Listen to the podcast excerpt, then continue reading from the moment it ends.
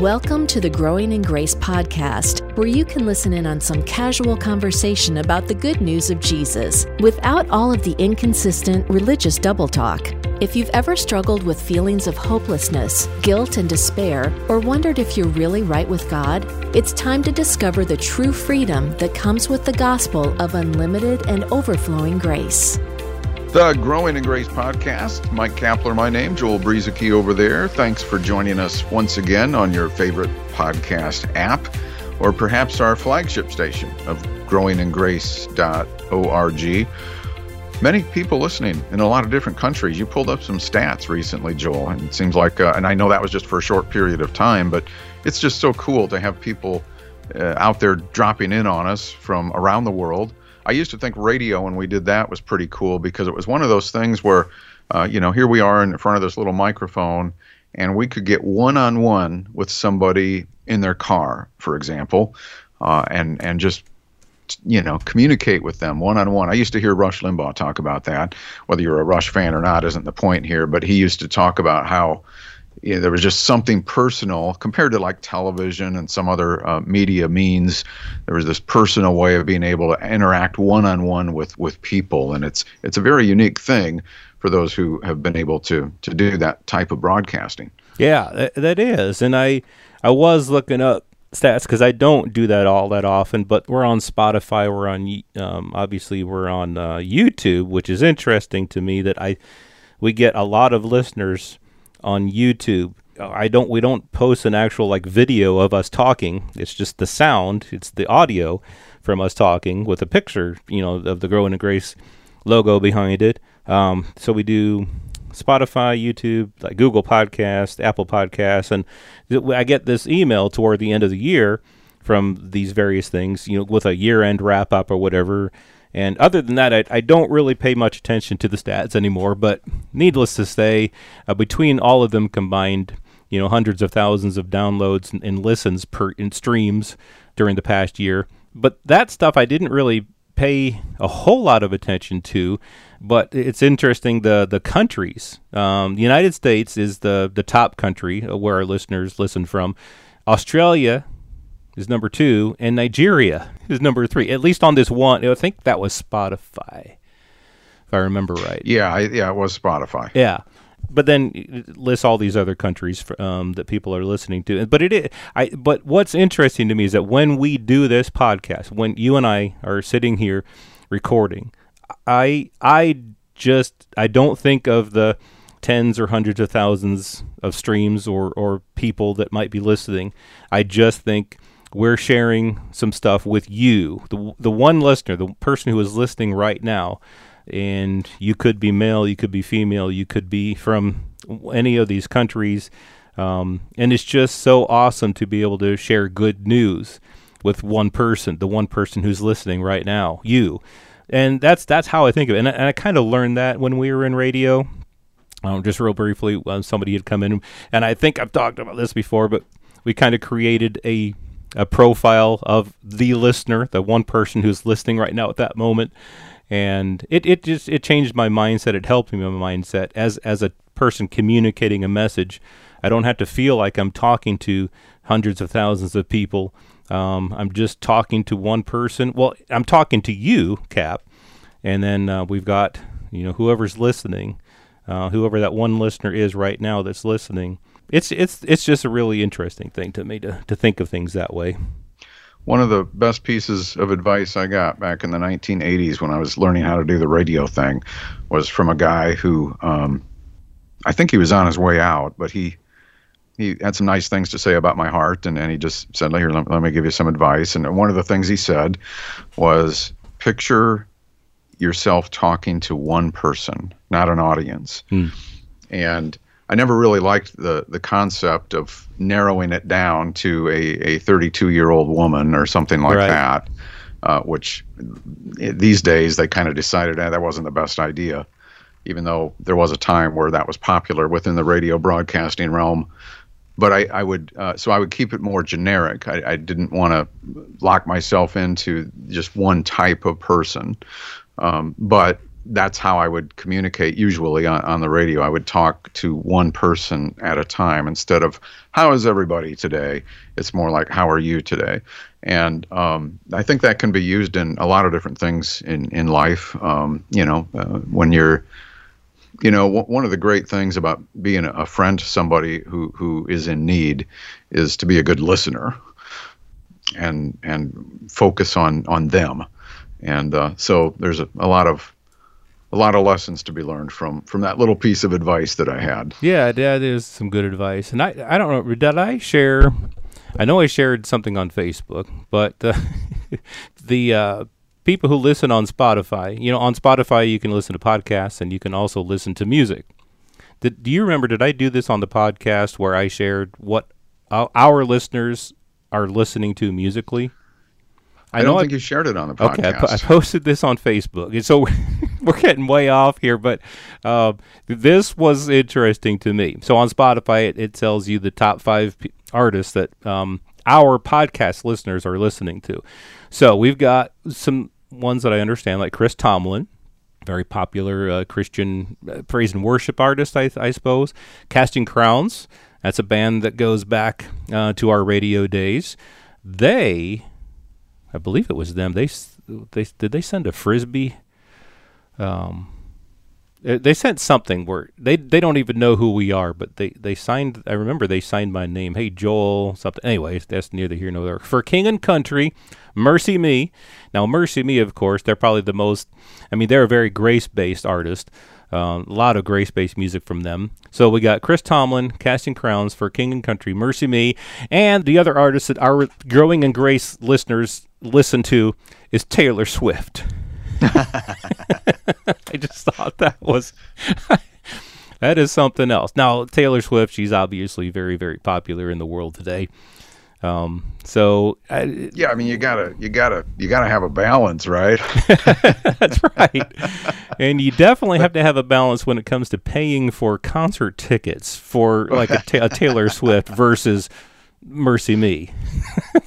yeah, that's that's tougher than tithing, getting one of those. Yeah. But, um, anyway. I uh, so so there wasn't anybody that was listening to like 16th century bar songs where we got all of our hymns from. Nothing. Nothing that I know of. Although during from Christmas time there were English bar songs. yeah, so this this was English bar songs.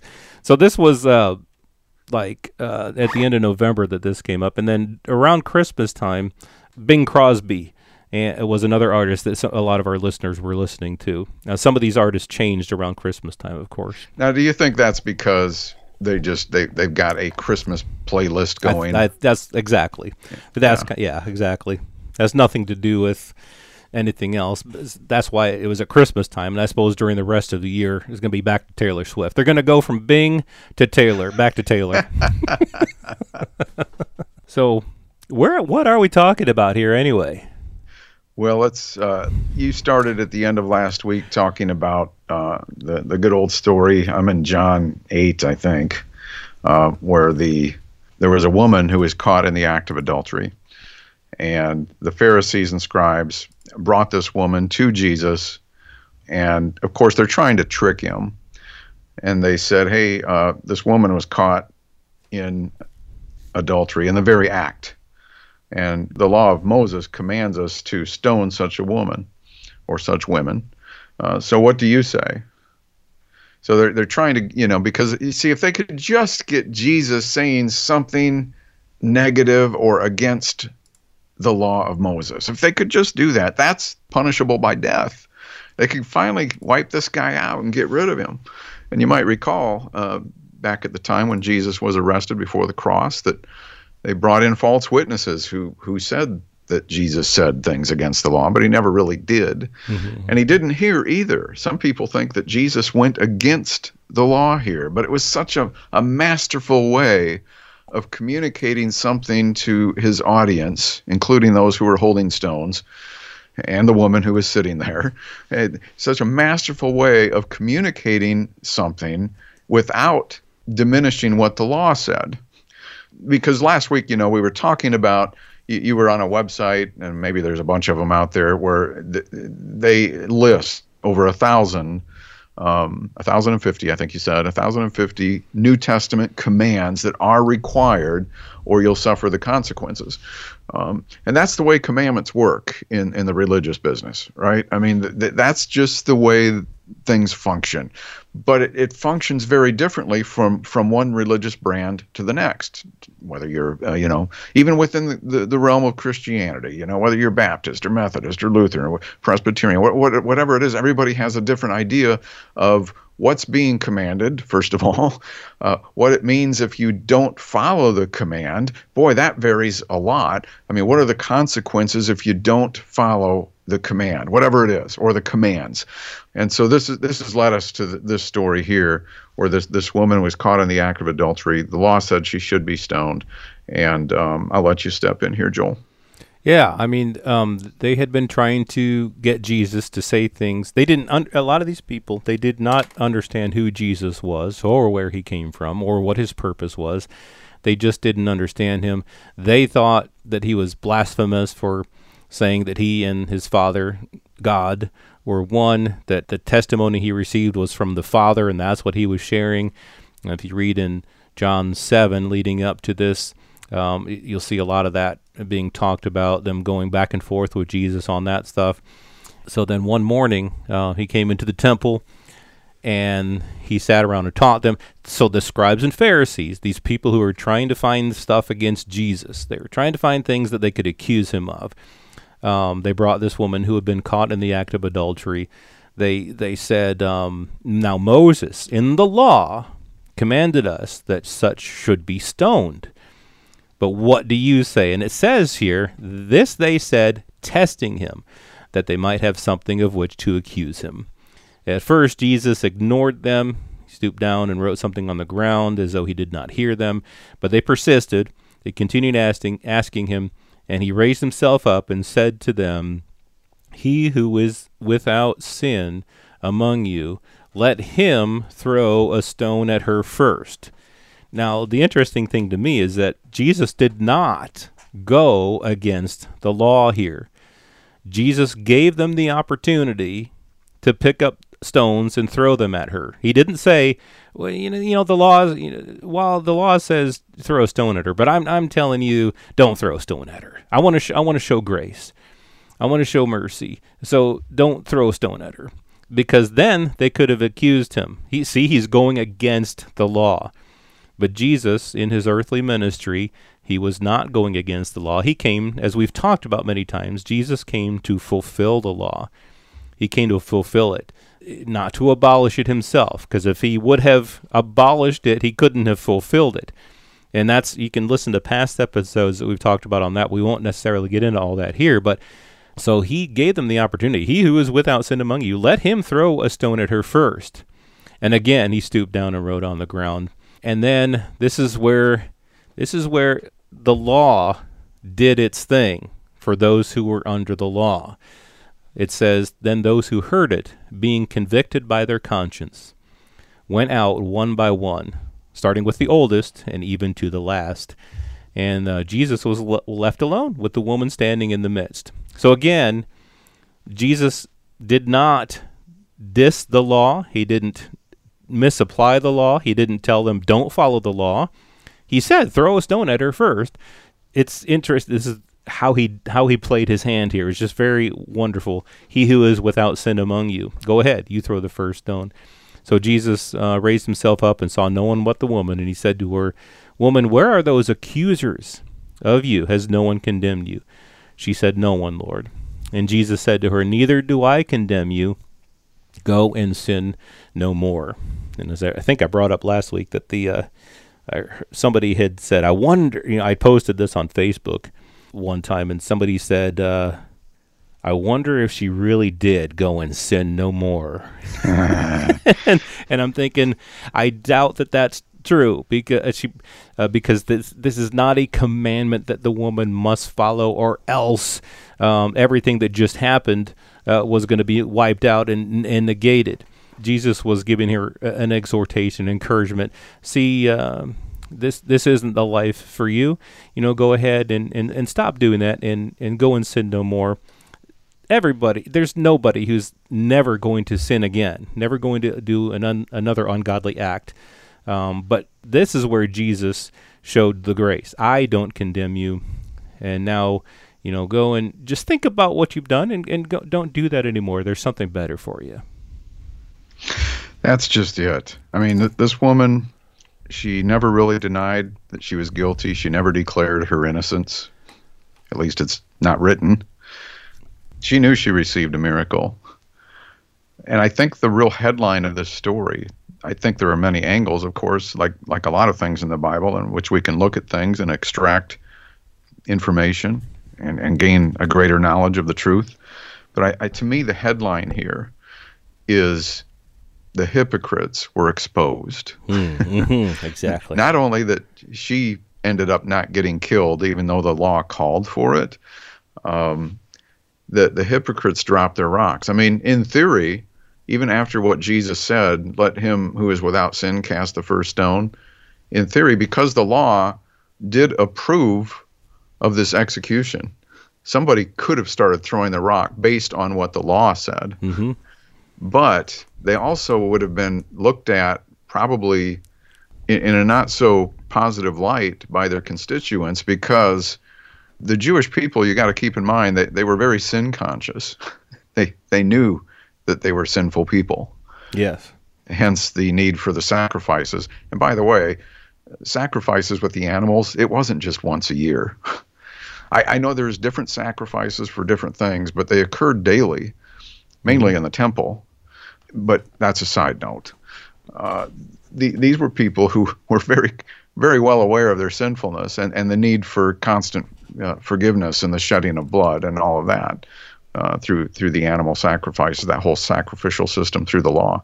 So for somebody to throw a rock, even though the law said they could, based on what Jesus just said, they would have uh, implied that well, I'm I'm sinless, and that would not have gone over well with the other Jewish people who were there, whether they were holding rocks or not. Um, and, and, so it was just a, such a masterful thing that what, what occurred here, um, because the, these people were exposed for their hypocrisy in demanding certain things from other people that they themselves didn't follow, didn't keep. I mean, in other words, you are just as guilty as this woman, is what Jesus was saying. So, do you really want to kill her? Because if you're going to do it to her, mm, you know, you're in the same basket. You're in the same category. Um, so it, it, was just a, it was kind of a remarkable thing where Jesus didn't go against the law, but still shined a new covenant flashlight on their hypocrisy, mm-hmm. kind of exposed it. You ever watch one of those TV shows where they, they get out one of those uh, blue lights that uh, uh, shows blood even after it's been cleaned up? Oh yeah, uh-huh. right. Uh-huh. and uh, so Jesus Jesus exposed that, and um, it, it was just uh, such a wonderful thing. But it, you make a great point though uh, people think Jesus commanded her not to sin again. And I think that's misunderstood too. That's misinterpreted. Of course, you want to avoid sin. Sin isn't good. And Jesus pointed that out to this woman. You know, it will benefit you not to do this anymore, I think is the message. Um, but if she were to go on from that point forward and never sin, that, that, that would have broken new records. Right. I'm sure it would uh, wow, she never sinned again. I mean, if you think about that, that is crazy talk. I mean, to think that a person can live the whole entire rest of their life without ever doing anything ungodly again.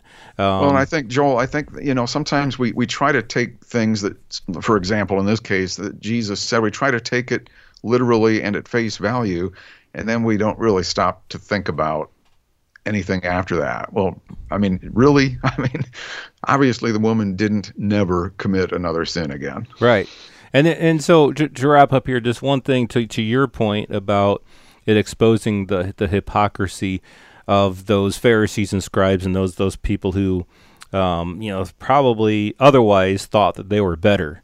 Um, yeah, they thought they they deemed themselves as commandment keepers. Right, and that's so Jesus used the law for the very purpose that the law had come and and he used it like you said masterfully Romans 3:19 Now we know that whatever the law says it says to those who are under the law uh, that every mouth may be shut and the world become guilty before God. He shut their mouths.